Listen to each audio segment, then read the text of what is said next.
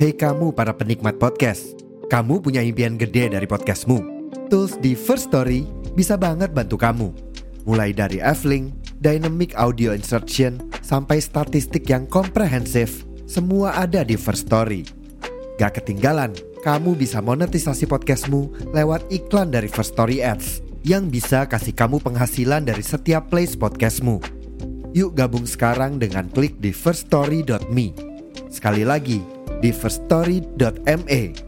Mari kita bawa mimpi podcastingmu menjadi kenyataan. Episode ini tidak disponsori oleh Toyota. Kalau mau sponsor boleh sih, DM aja ya, tinggal DM, oke. Saya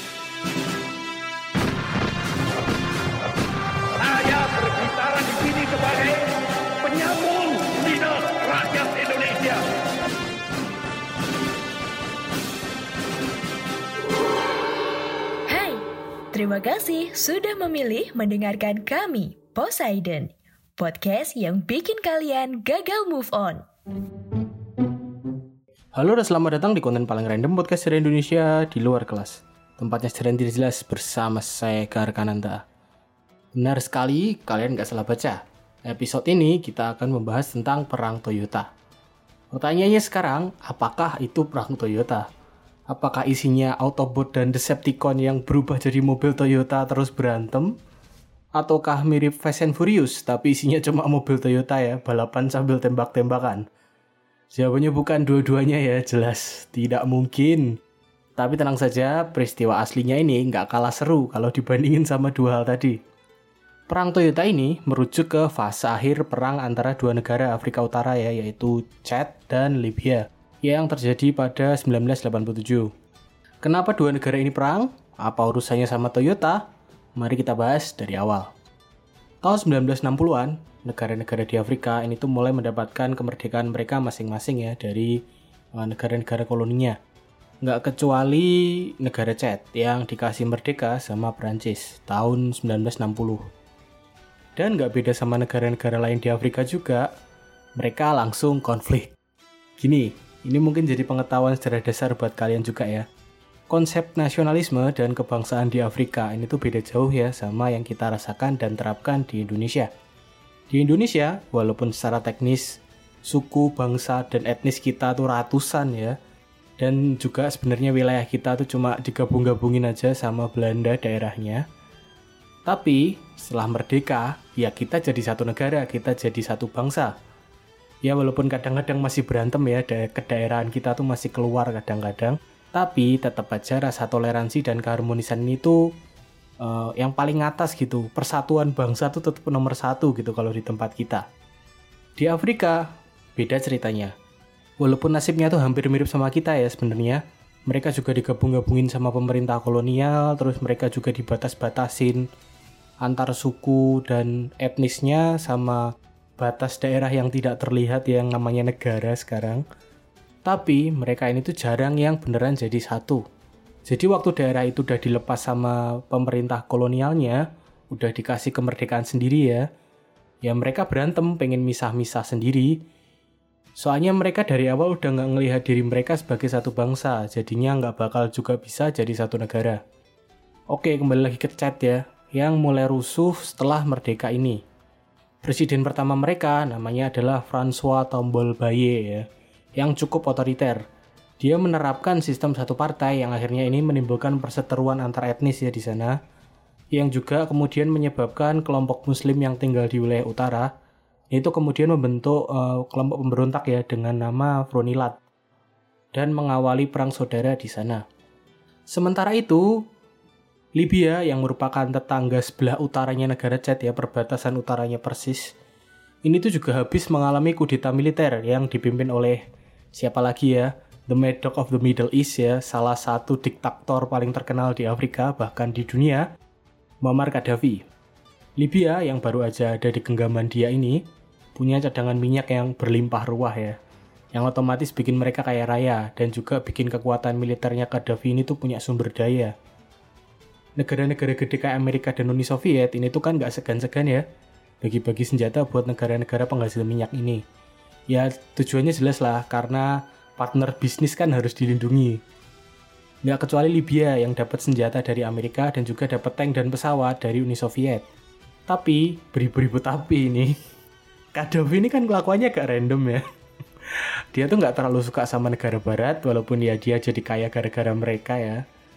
Terus dia tuh juga sering mendanai dan ngebackingin banyak pemberontakan muslim di negara-negara lain. Jadi jelas dia tuh nggak disukain banyak negara, banyak negara yang musuhin dia gara-gara ya itu tadi. Dia dukung teroris di negara-negara orang hitungannya. Nah karena alasan ini, dia tuh akhirnya juga cari cara ya buat bikin senjata nuklir. Biar negara lain tuh juga segan gitu kalau memusuhin dia. Walaupun kelakuannya aneh ya.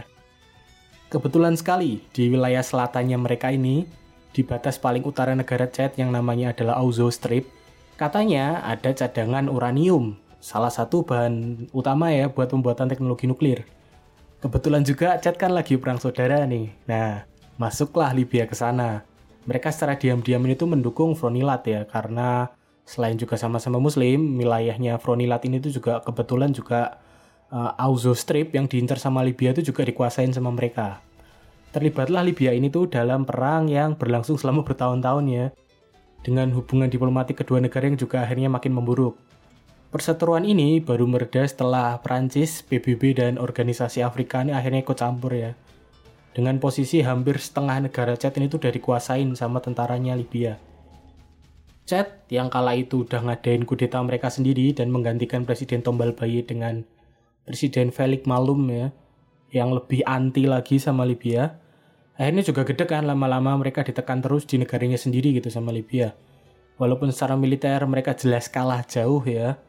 Apalagi juga setelah bertahun-tahun mereka perang saudara. Ya dari segi persenjataan, dari segi alutista mereka kalah jauh lah. Untungnya adalah setelah bertahun-tahun perang ini juga, pasukan Libya yang menduduki wilayah utaranya Chad ini tuh adalah pasukan-pasukan yang kurang pengalaman gitu kurang terorganisir dan bertahan dalam formasi berkelompok yang kecil-kecil doang dan menyebar di sepanjang padang pasir yang ada di sana ya. Nah, di saat inilah pasukan dari Chad ini tuh akhirnya punya kesempatan buat menyerang. Karena walaupun kalah dari segi senjata, pasukan Chad ini tuh jelas menang dari segi moral dan semangat ya. Terus apa yang dilakukan sama pasukan Chad buat ngelawan rombongan tank yang miliknya Libya ini? Di saat itu, pasukan Chad memang lagi uh, dapat bantuan dari Perancis uh, yang ngasih mereka ini tuh senjata dan juga latihan ya. Terus juga bantuin support lewat udara pakai pesawat-pesawat mereka. Tapi ada satu bantuan dari Perancis tuh yang ternyata nggak terduga-duga perannya, fungsinya ya. Sekitar 400 unit mobil pickup Toyota Hilux dan Land Cruiser yang sama pasukan Chad ini tuh kemudian dipasangin senjata ya di belakangnya dipasangin senjata anti tank, dipasangin anti tank missile, terus dikasih senapan-senapan mesin yang gede-gede yang berat itu. Benar sekali, dari sinilah istilah perang Toyota ini tuh muncul. Walaupun kelihatannya aneh dan seadanya ya, tapi secara mengejutkan, ternyata strategi ini tuh justru berhasil. Bahkan bisa dibilang sangat berhasil. Pada pertempuran Fada yang terjadi 2 Januari 1987 ya, sekitar 3000 pasukan Chad yang udah kayak di film Mad Max ya. Naik pickup bawa senjata di padang pasir rame-rame. Ini tuh berhasil mengalahkan sekitar 1600 pasukan Libya dan sekutunya serta menghancurkan sekitar 92 tank T-55 buatan Uni Soviet ya. Tank yang didesain buat selamat dari perang nuklir dan juga 33 BMP-1 ya Infantry Fighting Vehicle kayak kendaraan baja yang dipakai buat ngangkut pasukan. Sementara dari pasukan Chad ini tuh cuma kehilangan sekitar 3 mobil. Cuma 3 mobil pickup yang hancur. Saking suksesnya strategi ini, cuma dalam beberapa bulan, Chad ini tuh bahkan bisa memukul mundur ya pasukan Libya ini tuh buat kembali ke negaranya. Bahkan berani menyerang langsung. Jadi mereka nyerang langsung di tanahnya Libya mereka nyerang sebuah pangkalan udara ya, dan sukses menghancurkan beberapa pesawat tempur yang nggak sempat kabur. Pertanyaannya adalah, kenapa mobil Jepang ini tuh ternyata sukses sekali di medan pertempuran padang pasir? Jawabannya banyak ya. Yang pertama adalah karena memang cocok dan bagus ya ternyata. Kemudian mobil pickup ini juga murah ya, murah sekali kalau dibandingkan sama alutista perang yang beneran gitu sama kendaraan lapis baja kan harganya jauh sekali ya. Mobil-mobil ini mah mobil rumahan kan sebenarnya. Kedua suspensi mesin dan rangka mobil ini tuh ternyata cocok sekali ya dipakai buat kasar-kasaran di padang pasir. Dipakai berkendara dipakai di tempat kotor ternyata juga nggak masalah. Yang ketiga adalah mereka ini tuh lebih lincah ya dan lebih mudah bermanuver di padang pasir kalau dibandingin sama tank. Jadi mereka tuh sama sekali bahkan nggak bisa dikeker atau bahkan sampai ini ini ini salah satu yang paling gila sih. Kendaraan itu bisa ngelewatin ranjau ya selama kecepatan mereka tuh di atas 100 km ranjaunya tuh nggak ke-trigger sama sekali jadi ranjaunya nggak meledak. Strategi ini tuh bahkan masih dipakai sampai sekarang ya kalau kalian ngelihat berita berita-berita pemberontakan yang ada di Timur Tengah atau di Afrika Utara tuh kan pasti masih banyak kalian lihat video mobil pickup mobil pickup biasa yang kemudian dikasih senjata di belakangnya ya ISIS masih make terus masih banyak lah pemberontakan-pemberontakan lain di sana yang pakai ini juga Bahkan seorang analis militernya Amerika Serikat yang namanya Andrew Exum ini tuh nyebut kalau Toyota Hilux dan Land Cruiser ini tuh udah kayak AK-47-nya kendaraan ya. Selain karena koneksinya sama milisia tadi ya, milisia padang pasir, dan juga karena ketahanan dan daya guna mereka yang ternyata cukup gila ya. Oke, mungkin itu pembahasan di luar kelas kali ini. Semoga pembahasan ini juga menambah pengetahuan kalian tentang peperangan ya, khususnya di wilayah padang pasir.